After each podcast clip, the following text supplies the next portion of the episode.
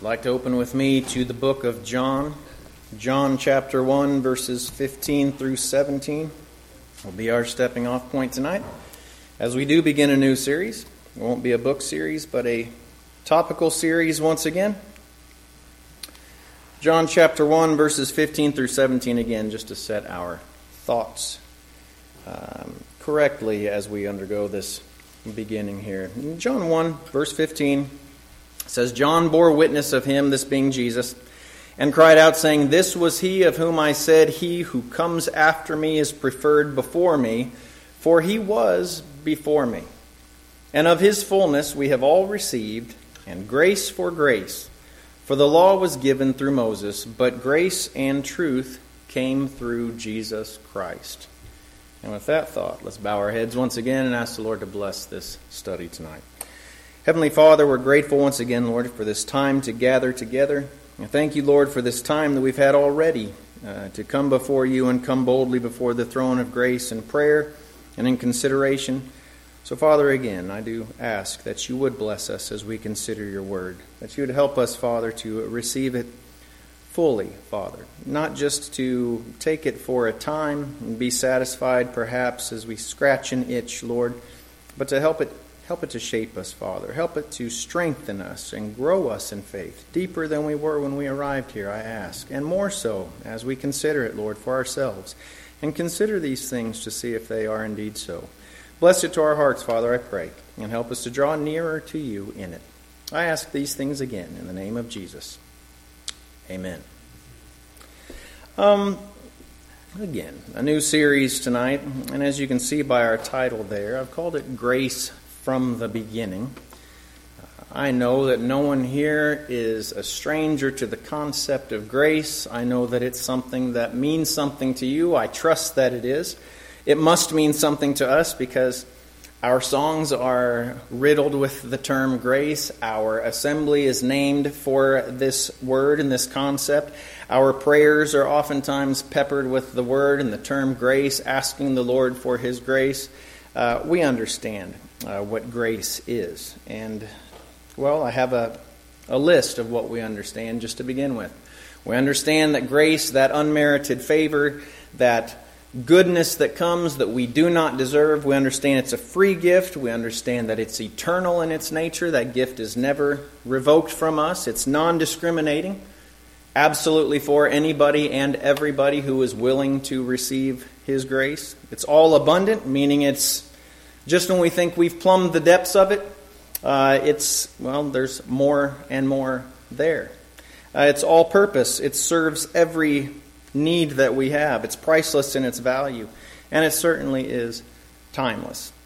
Now, unfortunately, and I've confirmed this over the years and in recent considerations and preparation for this study, and it will be several weeks, I imagine. Uh, a number of God's people don't understand all of these things about grace. A number of God's people uh, mistake it for being the opposite, some of these things. That grace is indeed something that is earned in some way, whether they ad- acknowledge that in words or not. Uh, they present it as something that must be deserved. They present it as something that is revocable, uh, something that is selective in its application, something that's limited and can't cover everything and all things. Limited in value, limited in its provision, limited in its quantity, and limited in its quality. Uh, and it also remains, well, it's oftentimes mistaken for being something that is only found from the book of Matthew forward. It's not timeless. Uh, is how it's presented oftentimes. I'm shocked by the number of God's people and the, and the groups that gather underneath the banner of Christendom and Christianity that almost entirely dismiss the Old Testament just out of pocket, just push it away as being something that was for a different time and a different application. And uh, I would dare say that they almost present it as being a different God entirely. I've made this uh, comment and kind of shared that kind of rhetoric before that different ones will look and say that's a God of judgment and a God of, well, it was completely different. Once Jesus came, everything was different for God's people. And I'm the first one to certainly stress that Jesus did indeed fulfill the law, that the law is indeed not for us under this time of grace and, and this age that we live in. But it was the same God. And it was the same Jesus that was there. And it was the same Holy Spirit that was present as well. And, well, we would be remiss to dismiss so much of the richness that is in the Old Testament. And the fact of the matter is that the grace that we know, that unmerited favor that is abundant to us and all purpose for everything and covers everything for us today, while it might not have been delivered in the same manner that we receive it today, and while it might not have been understood to the same measure of depth, let's be honest, unto whom much is given, much is required, and we've been given a whole lot in this age, having it cover to cover presented to us. Uh, but that being said, while they didn't perhaps understand it fully, does not mean that grace wasn't present and grace wasn't absolutely every one of these things that we see here. It is indeed timeless. We are going to consider the timelessness of grace. Uh, I was probably uh, in my early 20s, and I don't even remember where it was, but I remember Brother uh, Orville Freestone was giving a lesson. I don't remember if it was in a church service or if it was in camp meeting or what, but he said, I encourage you to look sometime for yourself and study where grace is found in the Old Testament. He says it's a worthwhile study, and saints, it absolutely is. So that's what we're going to be doing. Um, not by Brother Freestone's prompt, prompting, I haven't talked to him for some time. Uh, but certainly it is a worthwhile study, and so that's what we're going to do. Not that I believe that we are guilty of, of dismissing the grace of our God in the Old Testament, but sometimes we don't take advantage of the opportunity to look at the richness again. In those times when Jesus wasn't known by name, when the crucifixion had not taken place, when we don't have the well, just the joy that came on that morning when he was resurrected, they didn't have that. And there was, well, a lot going on uh, between Genesis and Malachi. But grace was there, and our Lord was there. And his kindness was there, and his tenderness was there, but certainly it was, well, there to temper some judgment as well. But grace was presented. And I think that it's valid for us to look at that. Um, I have it uh, written in my notes here that while we might understand what grace is, we also need to understand where it is. And so, we're going to look here and see where grace is presented in some of these Old Testament moments and where it's presented there for us to see today. Now, um, as we just read there in John chapter 1, well, verse 16 and 17, what did it tell us there? It says, Of his fullness we have all received, and grace for grace. For the law was given through Moses, but grace and truth came through Jesus Christ. So we have to begin by understanding, certainly, that grace is found, grace is embodied. Unmerited favor is absolutely fulfilled, and it's the perfect the perfect presentation of grace is the Son of God giving himself for all mankind. The perfect Son of God, the one who came down from heaven and put himself into the form of man, the one who was perfect, sinned not, all of those things we know Jesus to have been. Giving up of himself entirely, his place, his position, his reputation, all of those things. And he offered himself for us who aren't worthy of any of those things. We've considered uh, our worthiness in recent lessons, as a matter of fact. Um, all of this grace and truth came through Jesus Christ. Romans chapter 5, if you turn over there, I imagine we'll probably be there a number of times over the course of this study, because Romans 5 does speak of grace quite often, uh, quite extensively. Romans itself does, as it talks about the Christian experience that Paul wrote there in that book. But he says there in Romans chapter 5 and verse 18, Therefore, as through one man's offense judgment came to all men, that being Adam, Adam's sin, Adam's fall, led to our own curse, the curse of sin, the curse of death, resulted in condemnation. Even so, through one man's righteous act, the free gift came to all men. Not just, well, not just a select few. It came to all. Now, whether or not all men are going to receive that, we understand that all men won't receive that gift, but the gift came and it was presented. Joy, the angel told the shepherds, and I always butcher the, for the life of me when I stand up here, I can't quote scripture, as you well know, but he said, Glad tidings which shall be to all people. The glad tidings were there, and they were glad and should have been accepted as such. But you know, you've watched movies before that you think are hilarious. this is a hilarious movie. Not everyone finds what you think funny funny. Not everyone finds what you find glad to be glad. But the Lord was glad tidings. The Lord is glad tidings. And the gift came to all men, resulting in justification of life. For as by one man's disobedience many were made sinners, so also by one man's obedience many will be made righteous. And so we understand many will indeed yet be made righteous, certainly, by Jesus' act, by his work. But not only those ones who will become righteous, in, in the years to come, not just the ones after Jesus rose from the grave, not just those ones that come after, well, that age of the law and the, and the ages before that, but all those ones before were made righteous by Jesus' sacrifice. Grace was extended to those ones who had already died in faith as well. We understand this. Um, and if you don't understand it, perhaps you will after, after our study. Grace in Christ has always been there, even when Christ wasn't known by his name. Grace has always been a provision of his because Jesus has always been there. His plan has always been there. And he satisfied it at a certain set point in time, but all of those ones were part of his plan as well, we understand. Paul steers us to that in verse 20 of Romans chapter 5. Moreover, the law entered that the offense might abound, but where sin abounded, grace abounded much more, so that as sin reigned in death, even so grace might reign through righteousness to eternal life through Jesus Christ our Lord. Now, the majority of the Old Testament, we understand, takes place, well, actually, five, four dispensations are, are presented in Genesis. If you're not familiar with dispensations, let's talk about it here after service because we're going to talk about it at length in this study. But you have innocence, conscience, human government, promise. Four of those dispensations all covered in the book of Genesis. And then what happens in Exodus? The Israelites come out. Here's the law is presented to Moses. And then Exodus, Numbers, Deuteronomy, Joshua, Judges, Ruth, 1st and 2nd Samuel, so on and so forth. takes place in the, in the time of the law, right? What does it say here about the law? The law entered that the offense might abound before Jesus even came. But where grace or where sin abounded, grace abounded much more. That means before Jesus even came on the scene, before he was born to the Virgin Mary, before that even took place, grace was abounding much more. When the law came in and sin was abounded and everything was named and it was presented, and man had no further excuses. Every age, every dispensation disproving his capability, disproving his ability to provide for himself spiritually. Every dispensation was there. And here's the law. Finally, we'll just write this all out for you. And man failed. But grace was abounding even then.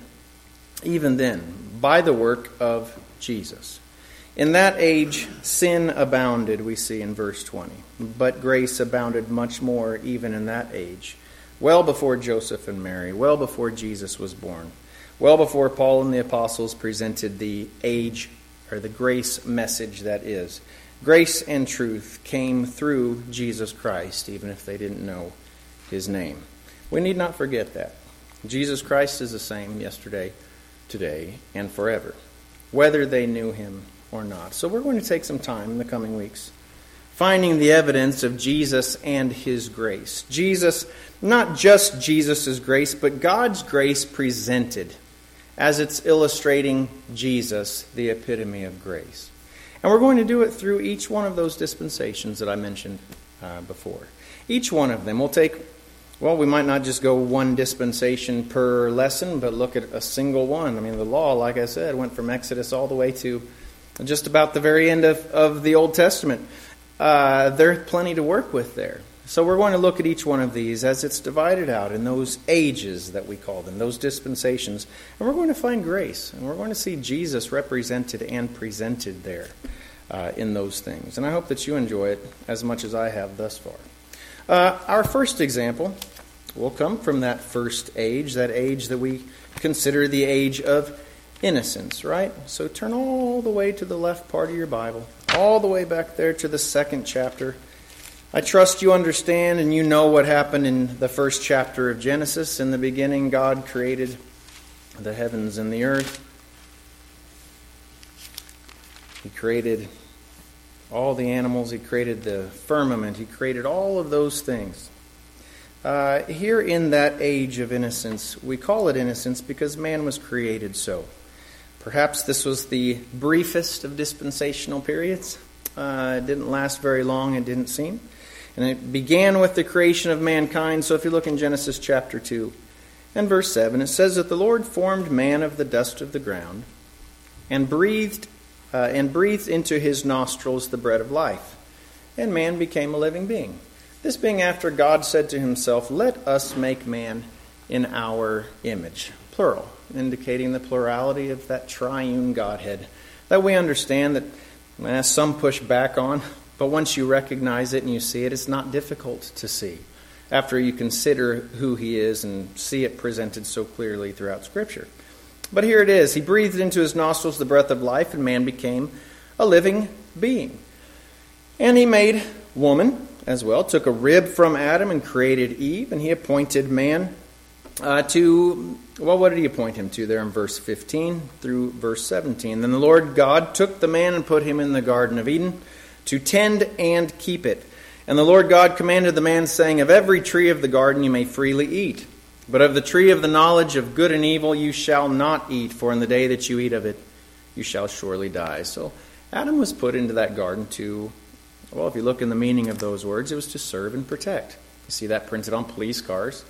Uh, oftentimes, to protect and serve or to serve and protect, he was intended to uh, oversee that garden and to do so in innocence, to do so without having partaken of that single, well, that single commandment that they had do not eat of this tree. And in doing so, do not become, well, what's the right word? Intimate with evil? Intimate with wickedness? Do not come to know that knowledge of good and evil. Maintain that innocence as you go about your business that I've put you in. And it was Pretty simple business, it seems. So that age continued until until Adam did fall, until Adam determined he was going to know evil. Uh, he and Eve both. They failed in their disobedience, you understand. Flip to chapter 3. All of this, I'm sure, is a review to you. But this is after the serpent, that false teacher that we considered on Sunday evening, taught Eve falsely. So when the woman saw that the tree was good for food, and that it was pleasant to the eyes, and a tree desirable to make one wise, she took of its fruit and ate. She also gave to her husband with her, and he ate. Then the eyes of both of them were opened, and they knew that they were naked. And in this moment is when innocence was lost. Uh, when they partook of that, and they, well, again, became intimate with the knowledge of evil when God didn't want that for them. God didn't have that for them. Now, did God know that was going to happen? Absolutely, He did. God sees everything front to back and then some. Uh, he sees eternity as the big, well, whatever, helix and infinity, infinity symbol and roundness. What, put it in all the kind of meta stuff that you want to. God understands it all as though it's nothing, better than I know the palm of my hand. He knew what was going to happen. He did it anyway. Uh, that being said, He didn't want this for them. He didn't want sin to enter in, he just recognized that it would. Death became a part of the makeup of man. Sin became a part of the doings of man. The ground was cursed, man was cursed, woman was cursed, so on and so forth. Isn't this a happy a happy consideration thus far, right?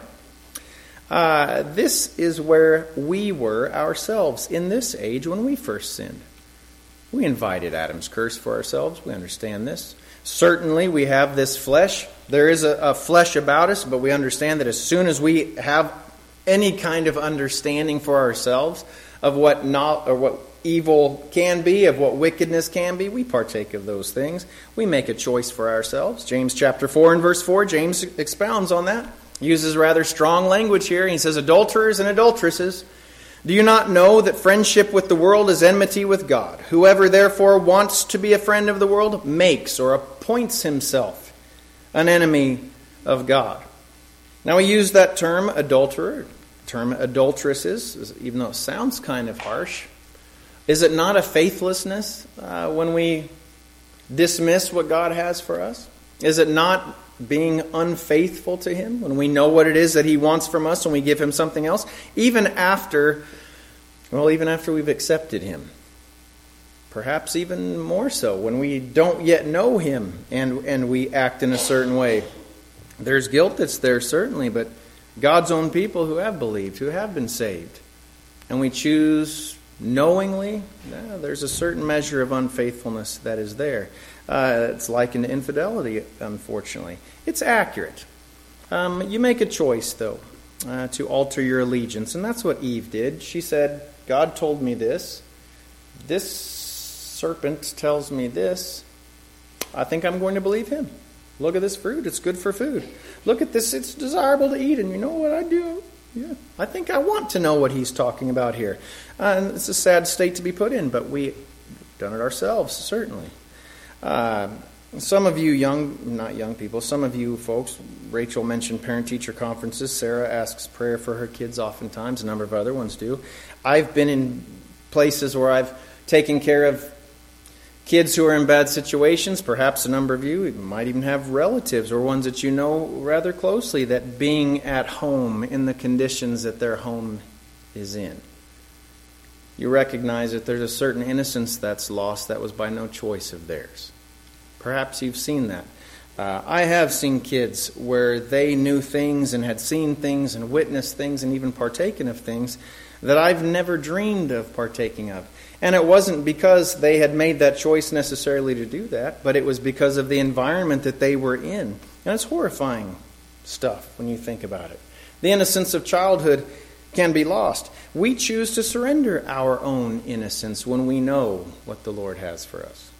The Adam and Eve surrendered their innocence. They knew what the Lord had, and they chose that knowledge that He didn't want for them. Uh, we could go on in that vein, but for time's sake, I'm not going to go there any further. But you understand that innocence was there, and innocence was elected to be put aside. And so, once innocence is lost, once innocence is no longer there and sin is embedded there, once man knows how to, well, knows trouble, and uh, the sparks are flying upward, as it were, then they go on and they demonstrate what we do in verse 7 of Genesis chapter 3. We see them doing what we always try to do we try to fix it for ourselves. It's not just a present day kind of situation. They tried to fix it for themselves as well. Very simply, the eyes of both of them were opened, we read in verse 7, and they knew that they were naked. So what did they do? They sewed fig leaves together, made themselves coverings. And they heard the sound of the Lord God walking in the garden in the cool of the day, and Adam and his wife hid themselves from the presence of the Lord, uh, of the Lord God among the trees of the garden. Now, why did they do this with the fig leaves, and why did they hide? Because they were ashamed and because they were afraid. And rightly so, when you have put your innocence aside, or when you have knowingly sinned against God there's a reason to be ashamed there. And there's a reason even to be afraid of that. Uh, knowing that we have stepped against the Almighty God, uh, there should be a fear of offending Him. There should be a fear of grieving Him once you understand what that is, certainly. They were right in being ashamed. They were right in being afraid. They had been given and gifted this innocence that they had, and they put it aside. Uh, they defied the Almighty God. They'd been unfaithful and they had befriended his enemy, you could say. And then when he came to call them on it, they fled from his presence and they worked to cover it up. They worked to cover it up. What did they do with those fig leaves? They sat down and um, sewed them. There was a needle and thread involved of some sort. There was some kind of work, whether they have needle and thread or bound things together or strips together, or whatever the case might be. It demonstrates that they were working to cover this up, working to somehow cover the shame in and of themselves. We understand that that doesn't work. Uh, man's never going to do that. But they didn't have the law, certainly. They didn't have the evidence of the law and all of these other ages and dispensations proving that man can't cover himself up, can't remove that shame, but we have it. Paul spoke to Titus in Titus chapter 3 and verse 3. He says, For we ourselves were also once foolish, once like Adam, once like Eve. We were also once foolish, disobedient, deceived, serving various lusts and pleasures, living in malice and envy, hateful and hating one another. We were disobedient. We were had foregone innocence. Sometimes we still dabble in the things that cost us our innocence. But when the kindness and love of God our Savior toward man appeared, this is the good part. Not by works of righteousness which we have done, not any effort that we have made at sewing fig leaves. Not any effort that we have made at, at well, it's not even an attempt at righteousness, but trying to run away, trying to get ourselves right before we come back to the Lord. No, nothing like that. Not by works of righteousness which we have done, but according to His mercy, He saved us through the washing of regeneration and renewing of the Holy Spirit, whom He poured out on us abundantly through who? Through Jesus Christ, our Savior. Uh, we oftentimes try to sew up things to cover or to distract our shortcomings, to cover our shame, to give us uh, give us more, I don't know, boldness in hiding those things that have cost us our innocence. And saints, it doesn't work. We understand that. We need something else. We need grace. We need Christ. It didn't work for Adam. The fig leaves didn't cover them up.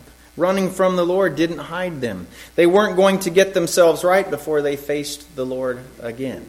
They weren't going to do it among just among themselves, between the two of them. They weren't going to do anything that was going to be profitable, beneficial, or anything, as long as they were trying to sew their stuff together and, well, stay away from the Lord. They needed Him. He was the only one that was going to do it and likewise for us. We understand this. Romans chapter 5, back to that fifth chapter of Romans as we start winding things down. Let's see where Christ comes in, even in the Old Testament. In Romans chapter 5, while it's in the New Testament, it'll point us that direction. It says there that God demonstrates his own love toward us in this age, certainly, but to them as well, and that while we were still sinners, Christ died for us. Much more then, having now been justified by his blood, we shall be saved from wrath through him. For if when we were enemies we were reconciled to God through the death of his Son, much more having been reconciled, we shall be saved by his life. No news to you all. You understand his death purchased our unmerited, undeserved salvation. His death was again that presentation, perfect presentation of grace. It was grace in motion. As horrifying as it was for those ones who stood there and watched that take place, if they had the understanding, if we could go back in time and stand there in Calvary and watch Jesus experience that crucifixion, we would know in the horror of it what a blessing it was. What a joy was actually taking place there to a very real measure that we can't really explain, that you wouldn't understand if you didn't have an intimate knowledge of who the Lord Jesus is and what he was doing. But there was joy, a joyful situation taking place in the terror and the horror of the cross. His broken body his shed blood bought our entrance into heaven, you might say. It bought us reconciliation with the Father. Again, it's the definition of grace. It's what covers the shame in us. It's what pays the way so that we need not be fearful of Him, that we can come boldly before the throne of grace. And we see that same grace that was presented there in Calvary is what, well, it's the same grace that protected and, and well, covered covered Adam and Eve back in Genesis chapter 3 and verse 21. It's almost a throwaway verse, and I'm confident most of you, if not all of you, know exactly where I'm going. Where Jesus is presented in this simple uh, Sunday school story in verse 21. The same grace of Calvary is the same thing that's presented here in verse 21 of Genesis 3. Also, for Adam and his wife, the Lord God made tunics of skin and clothed them. Now, if you're not familiar with the story, if you're not familiar with the concept of grace, then this would almost be a throwaway verse to you. But if you do understand, well, something had to die for them. And the Lord, well, let's just say it this way they had earned death in their disobedience, hadn't they?